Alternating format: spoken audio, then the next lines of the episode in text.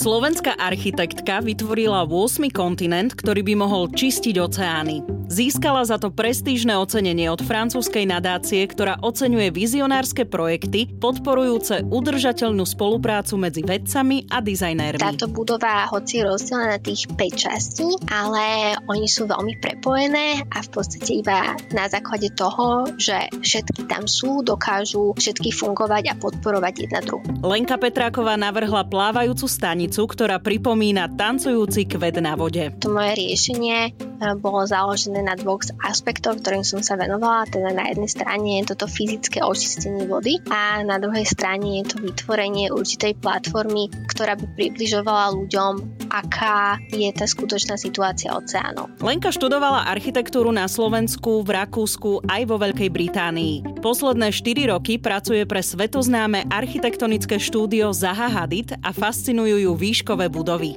Verí, že aj jej 8. kontinent je reálny. Ako Jules povedal, hoci čo, čo si jeden človek vie predstaviť, iný vie postaviť a viete, možno to není práve zajtra. Predstavujem vám slovenskú architektku Lenku Petrákovú, ktorá za svoj návrh plávajúcej stanice získala prestížne ocenenie Grand Prix 2020 za architektúru a inováciu mora. Ja som Oli Čupinková a počúvate podcast Slováci v zahraničí. Som rada, že dnes sa budem rozprávať so slovenskou dizajnérkou Lenkou Petrákovou, o ktorej posledné dni vyšli viaceré články a Lenka získala ocenenie za architektúru a inováciu mora, to je tak v skratke v preklade, viac si to potom vysvetlíme v rozhovore, ale teda skôr by som povedala, že získala ocenenie za jej 8. kontinent. Lenka, príjemný deň ti prajem. Ďakujem veľmi pekný príjemný deň. Vysvetlí, čo znamená teda ten 8. kontinent. 8. kontinent je v podstate taká prezivka veľkej tichomorskej škvrny, v ktorej sa zlučujú, alebo tá zhlukujú, v ktorej sa zlukujú plastové častice plastového odpadu. Čiže v podstate, keď vstúpi plastový odpad do mora, je rozložený na základe pôsobenia soli a slnka na malé mikročastice a tieto na základe pohybu morských prúdov sa zlúkujú v určitých častiach zemegule. Týchto rôznych slúkov je oveľa viacej, ale ten najväčší, ktorý momentálne máme, sa volá teda Veľká tichomorská škvrna alebo Great Pacific Garbage Patch a vlastne táto je odhadovaná na veľkosť niekde medzi Texasom a Ruskom. Je to veľmi ťažké povedať, aká je tá naozajstná veľkosť, lebo je to veľmi ťažké zamerať, ale malo by to byť okolo 79 tisíc tón odpadu. Wow, to je veľa. Je, je to veľmi veľa, ale v podstate je to stále iba čiastočka toho, čo sa naozaj v tých e, oceánoch nachádza, keďže toto je iba tá jedna, jeden z tých zlukov, ale taktiež máme veľké množstvo odpadu, ktorý je už pod morskou hladinou. Toto je vlastne iba ten, ktorý je na povrchu. Ja som už na začiatku hovorila, že o aké ocenenie ide. Je to architektonická súťaž. Keby si mohla vysvetliť, ako veľmi je tá súťaž prestížna, prečo si sa vlastne prihlásila alebo ako si sa prihlásila do tejto súťaže? Hm, toto je desiatý ročník tejto súťaže a ja som vždy obdivovala vlastne výstupy a, a laureátov, ktorí dostali toto ocenenie, pretože táto francúzska nadácia, ktorá to udeluje pod záštitou Amoneského princa, sa vždy zaujíma o mladé talenty, ktoré prezentujú problematiku, environmentálnu problematiku a prezentujú, aké riešenia si vedia predstaviť. A vlastne súťaž je rozdelená na tri rôzne kategórie. Jedna sa týka oceánov, jedna sa týka zvyšovania morskej hladiny a tá tretia, najnovšia, sa týka vesmíru.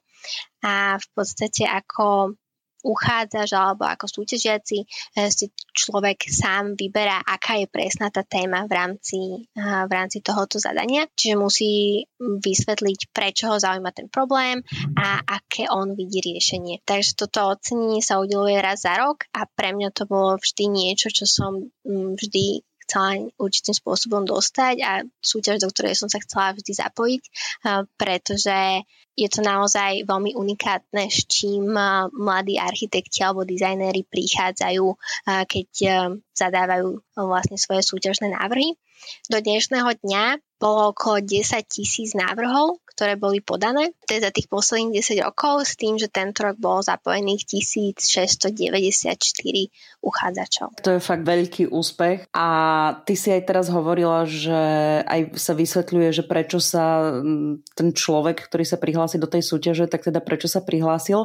Ty si sa prečo prihlásila? Ja som si teda vybrala a ako ten problém, ktorý som chcela riešiť, a naozaj to, že naše oceány sú veľmi znečistené, čiže to bol taký ten problém a to moje riešenie bolo založené na dvoch aspektoch, ktorým som sa venovala. Teda na jednej strane je toto fyzické očistenie vody a na druhej strane je to vytvorenie určitej platformy, um, ktorá by približovala ľuďom, aká je tá skutočná situácia oceánov.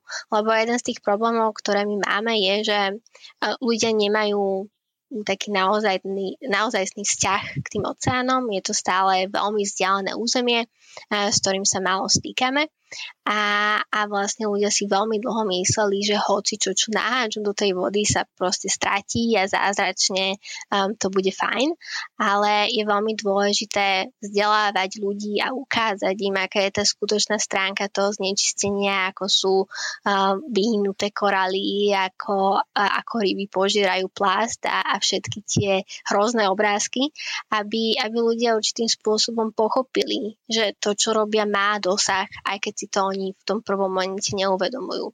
A preto tento projekt mal vlastne adresovať obidva tieto body a, a snažiť sa priblížiť ľuďom cez tú časť vzdelávacieho a výskumného centra, čo sa naozaj deje a, a plus študovať to, ako a, počas pôsobenia tejto stanice by sa to životné prostredie obnovovalo.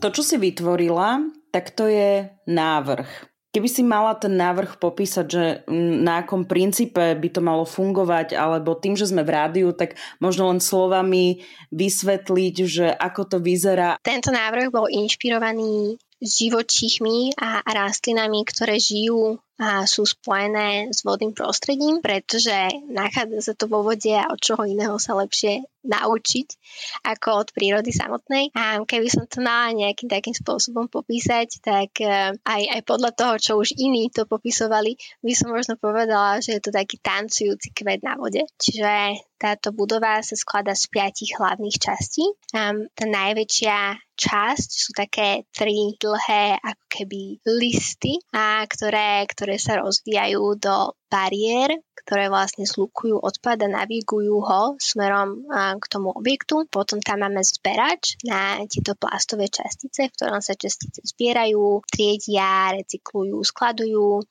Máme tam také časti, ktoré sú to výskumné a vzdelávací centrum, a ktoré je umiestnené medzi tým zberačom a medzi skleníkmi, aby v podstate študovalo tú vodu, ktorá sa taktiež určitým spôsobom spracováva. A máme tam také veľké hlavice, ktoré vyzerajú, e, ktoré vyzerajú ako, ako hlavice kvetov, dajme tomu, a, a v nich vnútri sú, sú skleníky a sú a vlastne a také obrovské steny porastené rastlinami, ktoré v sú tam na podporu komunity, ktorá žije na tejto stanice, na stanici a tá piata časť sú v podstate obytné štvrte nejakými verejnými priestormi a technickým zabezpečením, ktoré prechádza cez stred a, a spája všetky tie ostatné súčiastky. Takže táto budova, hoci je na tých 5 častí, ale oni sú veľmi prepojené a v podstate iba na základe toho, že všetky tam sú, dokážu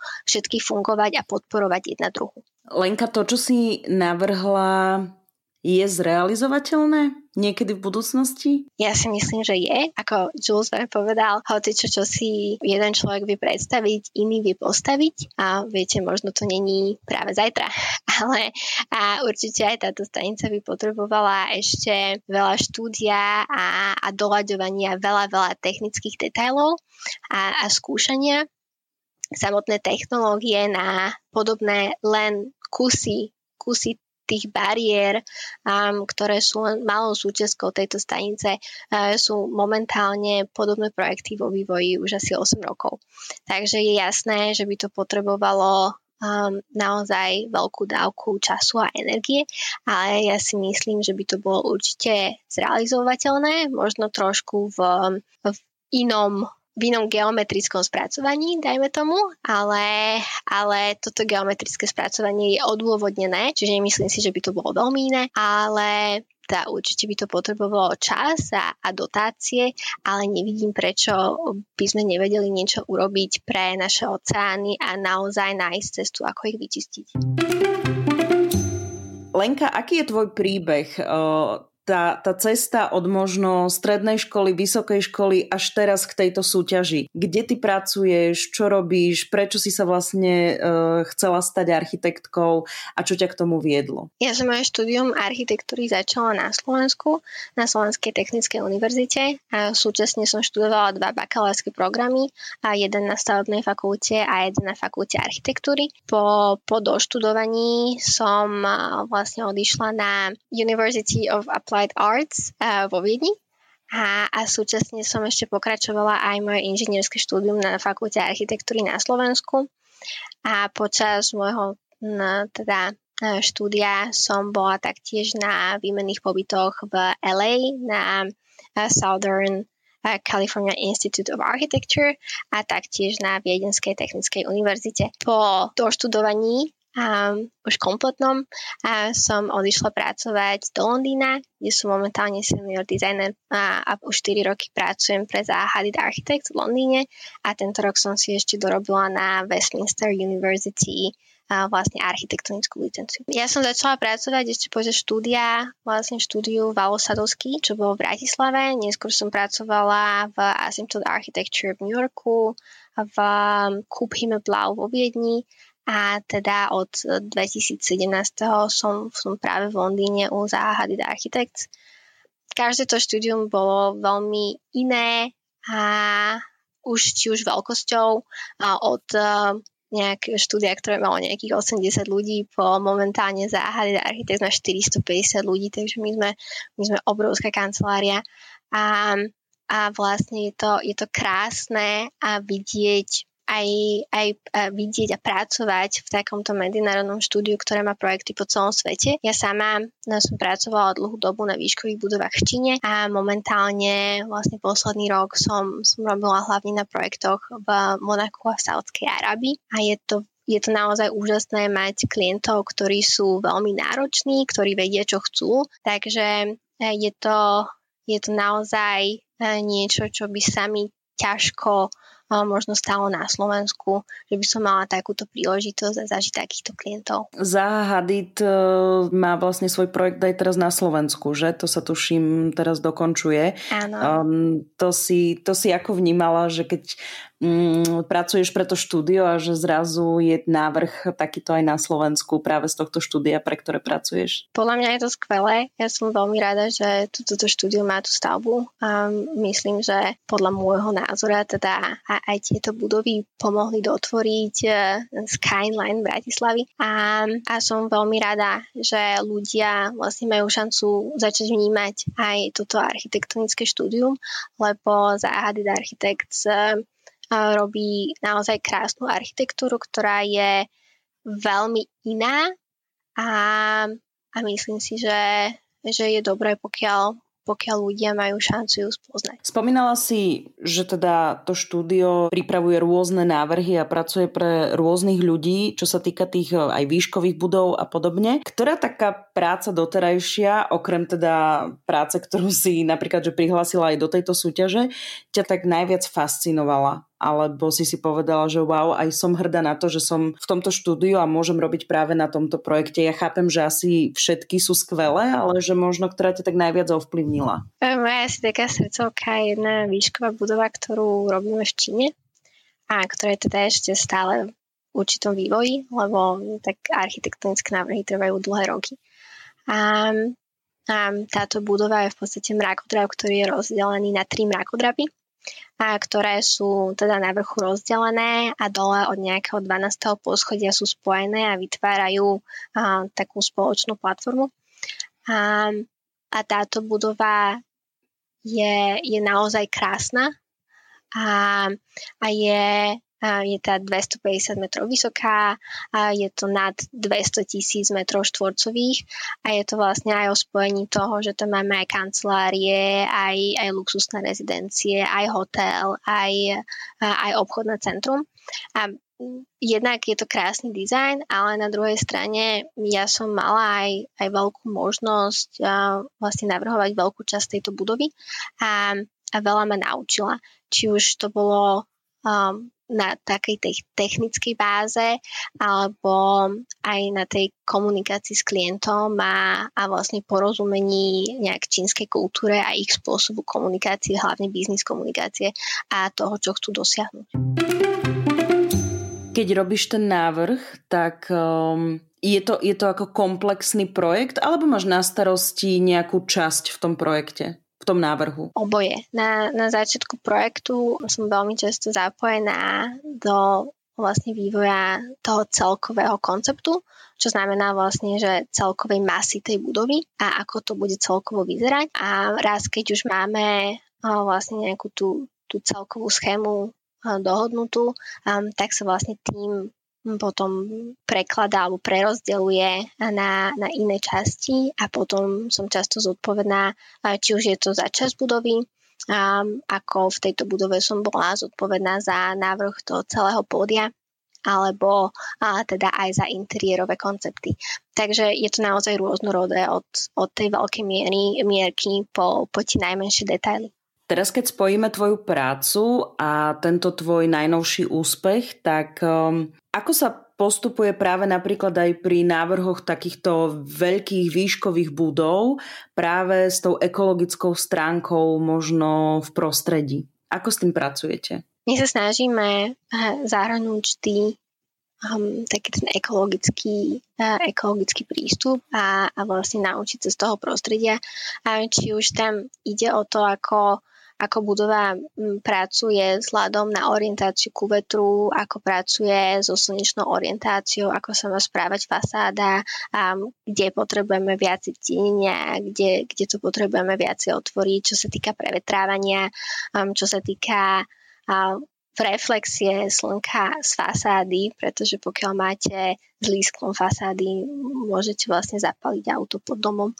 Takže Ehm, to environmentálne hľadisko a to, to štúdium toho prostredia je veľmi dôležité v akejkoľvek budove. A taktiež eh, jedno je tá, aj z tej stránky, ktorá ovplyvňuje tú geometriu, ktorá je veľmi viditeľné, keď to človek zapracováva, ale tá druhá stránka toho projektu je aj, aj to technické zabezpečenie. Čiže my sa musíme venovať aj tomu, ako bude energeticky tá budova fungovať, ako, ako vieme efektívne využívať energiu, vzduchotechniku a, a momentálne je veľký tlak na to, aby architekti naozaj sensibilne prístupovali k ekologickým návrhom, alebo všeobecne každá budova by mala mať um, už v mnohých krajinách tú najvyššiu certifikáciu. Čiže už aj pri návrhoch sa um, uvažuje o materiáloch, ktoré budú použité a že či môžu takto spolu fungovať, keď, to, keď niečo navrhnete na nejaké miesto a podobne. Dobre tomu rozumiem. Áno, samozrejme. Teda aj na jednej strane sú tu tie technológie a ten dizajn a na, na ďalšej strane sú tu návrhy.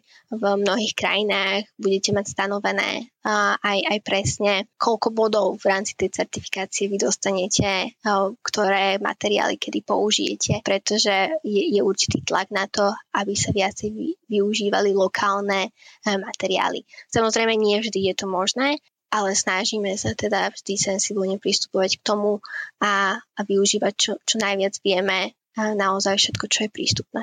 Čo znamená lokálny materiál? Ako si to mám predstaviť, že aké sú tie lokálne materiály? Ono, ja by som si to nepredstavovala len takým typom, že uh, niečo, čo nájdeme u susedov, ale uh, napríklad možno druh dreva a, alebo uh, uvažovať aj pri pri tých návrhoch na to, že ako to budeme konštruovať, že vieme to vykonštruovať možno nejakou inou konštrukciou alebo iným typom a nepotrebujeme všetko iba vyfrezovať v Číne a poslať kontajnerom cez pol sveta. Um, takže je to taký taký komplexný prístup na to, ako, ako vieme navrhovať a ako vieme ovplyvniť ten náš dizajn z toho, ako bude vlastne prefabrikovaný a, a doručený na, na stavbu. Máš chorobu z povolania? že keď prechádzaš nejakým mestom a vidíš nejaké budovy, tak hneď si hovoríš, že hm, prečo je toto postavené takto a takto? Určite áno. Hej. A myslím, že architekti sú v tomto veľmi zlí, že v podstate komentujú a kritizujú asi všetko na oko. Takže predpokladám, že patrím do tejto skupiny. A ale taktiež je pekné sa niekedy na niečo pozrieť a neskôr si myslieť, že toto malo byť inak. A potom sa na to človek pozrie druhýkrát, ale práve preto, že rozumie tým súvislostiam, si povie, že chudáci to nemali ako inak vyriešiť. Takže e, je to určite choroba z povolania, ale je to krásne povolanie, ktoré by som určite nikdy nevymenila a je krásne aj v tom, že otvára oči a že, že ponúka alebo pomáha človeku vnímať tie priestory trošku inak a, a snažiť sa aj porozumieť tomu, ako to ten iný dizajner, ten iný architekt navrhoval a prečo a možno aká bola jeho vízia, čo chcel dosiahnuť. Z toho, čo si mi povedala, tak predpokladám, že si veľa uh, miest precestovala, tak kde sa ti najviac páčila architektúra? Joj, to je ťažké. Ja, ja som hlavne v posledných rokoch veľa cestovala po Číne, hlavne kvôli tomu, že, že som tam mala ten projekt. A v Číne sú tie stavby naozaj nevydané. Takže sú tam naozaj niektoré, ktoré sú, sú krásne a ktoré človeka chytia za srdce, aj, aj tým, ako sú prevedené. Hoci často si vlastne západnieri myslia, že veľa čínskej architektúry um, možno nie je tak kvalitnej, ale tam určite tlak na to, aby sa to zmenilo a vedie urobiť naozaj aj, aj krásne do detailov vybudované stavby. Um, takže to to je asi taká, taká špička momentálne. Začína sa stávať takým laboratóriom, kde vlastne všetci architekti chodia a skúšajú si svoje eh, najnovšie idei. A páčia sa ti tieto výškové budovy, alebo uh, ja neviem, tak určite si asi pracovala aj na nejakých možno menších projektoch, že aj zase, keď sú tie stavby možno menšie, keď sa hodia do tej architektúry toho mesta? Áno, uh, určite oboje oboje je, je krásne, keď je to dobre urobené. Ja som sa tak nejak e, náhodne asi dostala k tým výškovým budovám, ale našla som v nich tiež uh, svoje zalúbenie, dajme tomu. Výškové budovy sa mi veľmi páčia, hlavne um, keď sú urobené, že človek vie odnímať ten, to prevýšenie, lebo pokiaľ je to iba, uh, iba na pohľad zvonku, ale vy z toho interiéru nemáte žiadny styk s tou budovou, tak uh, podľa mňa to tak trošku stráca. Je vždy krásne, keď, um, keď ten vonkajšok je prepojený s tým, s tým vnútrajškom.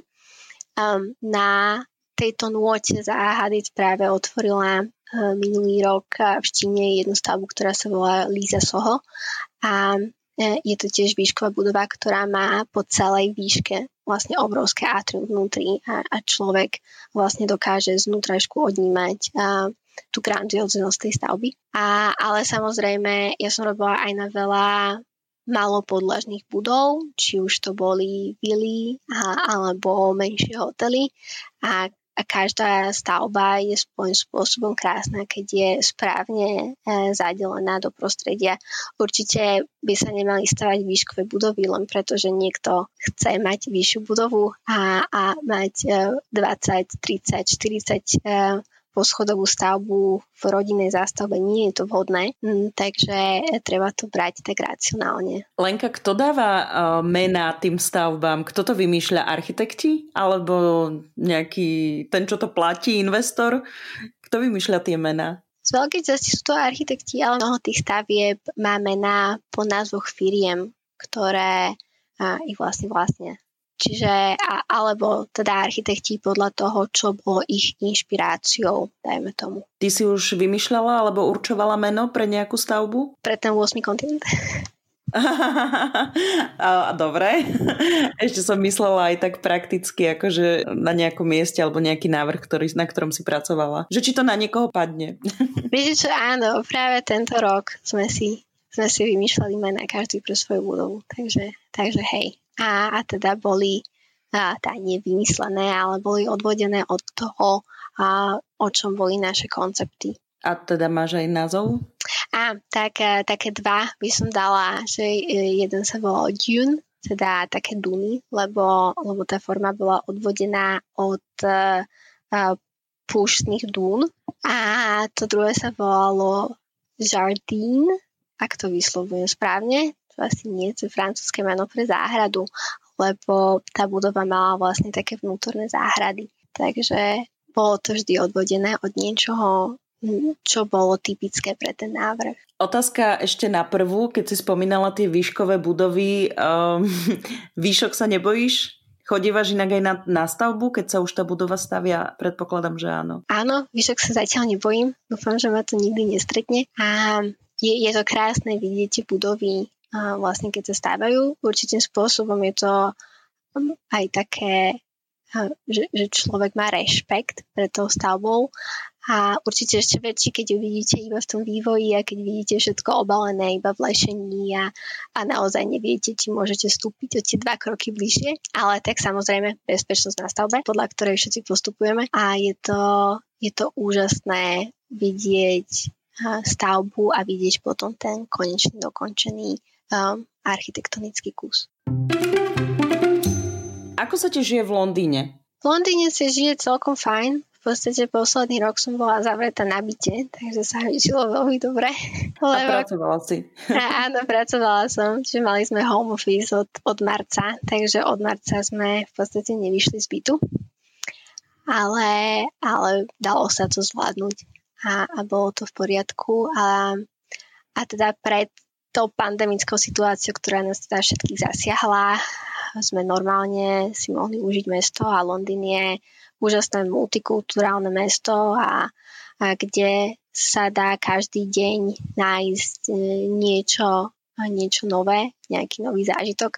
Samozrejme ako architekti, ktorí robia neustále, um, ja si myslím, že som si ten Londýn ešte stále neužila aj po štyroch rokoch života tam natoľko, ako by som chcela a, a určite je tam ešte veľa toho na objavovanie, ale je to naozaj krásne mesto, ktoré, ktoré má taký veľmi dobrý pocit. Ja som teda žila aj v New Yorku a, a New York mám veľmi rada, ale tá mierka toho mesta asi a londýnskeho je taká priateľskejšia pre človeka. Lenka, čo máš rada? Čo ťa inšpiruje pri tvojej práci? Ja som veľmi inšpirovaná prírodou a hlavne spôsobom, ako, ako sú organizmy v prírode e, schopné reagovať na svoje okolie a, a, a rastliny a ako sa vieme od nich naučiť a, a v podstate je to podľa mňa nikdy nekončiaca studnica inšpirácie, e,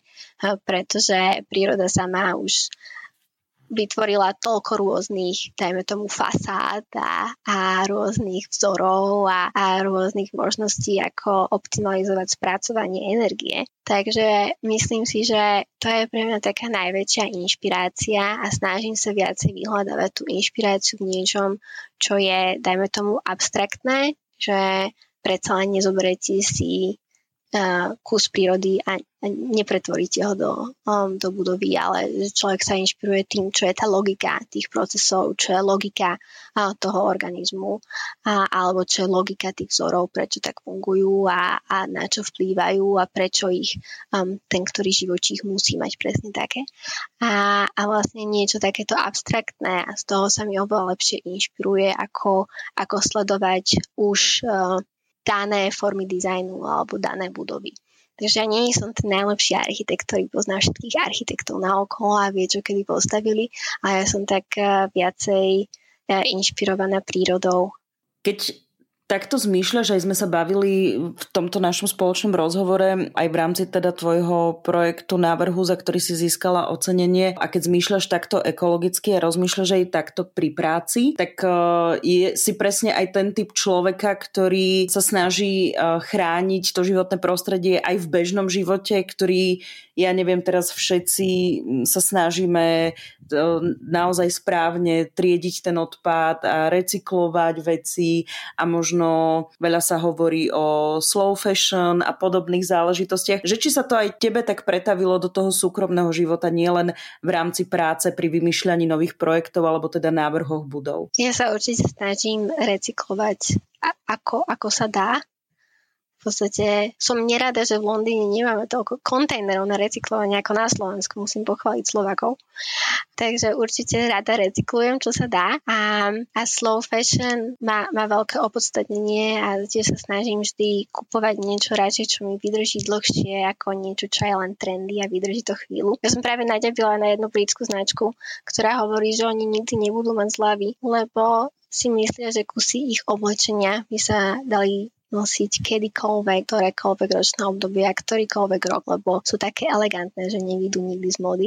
Čo je podľa mňa celkom taká pekná myšlienka, že, že by sme sa mali snažiť nejak tak chcieť mať radšej lepšiu kvalitu a, a niečo, čo je nadčasové, ako niečo, čo je možno lacnejšie, aj keď teda samozrejme je, je to nákladnejšie a človek si to musí rozmyslieť, ale možno je niekedy lepšie si si ušetriť a rozmýšľať, ako, ako len rýchlo nakupovať. A, takže snažím sa, snažím sa, ako sa to dá, a, ale samozrejme človek niekedy sa chce aj potešiť. Lenka, ďakujem ti veľmi pekne za rozhovor a teda za tvoj čas. Držím ti palce, nech veľmi veľa budov vo svete nesie tvoj rukopis a hlavne, aby niekto zhotovil a skonštruoval tvoj 8. kontinent.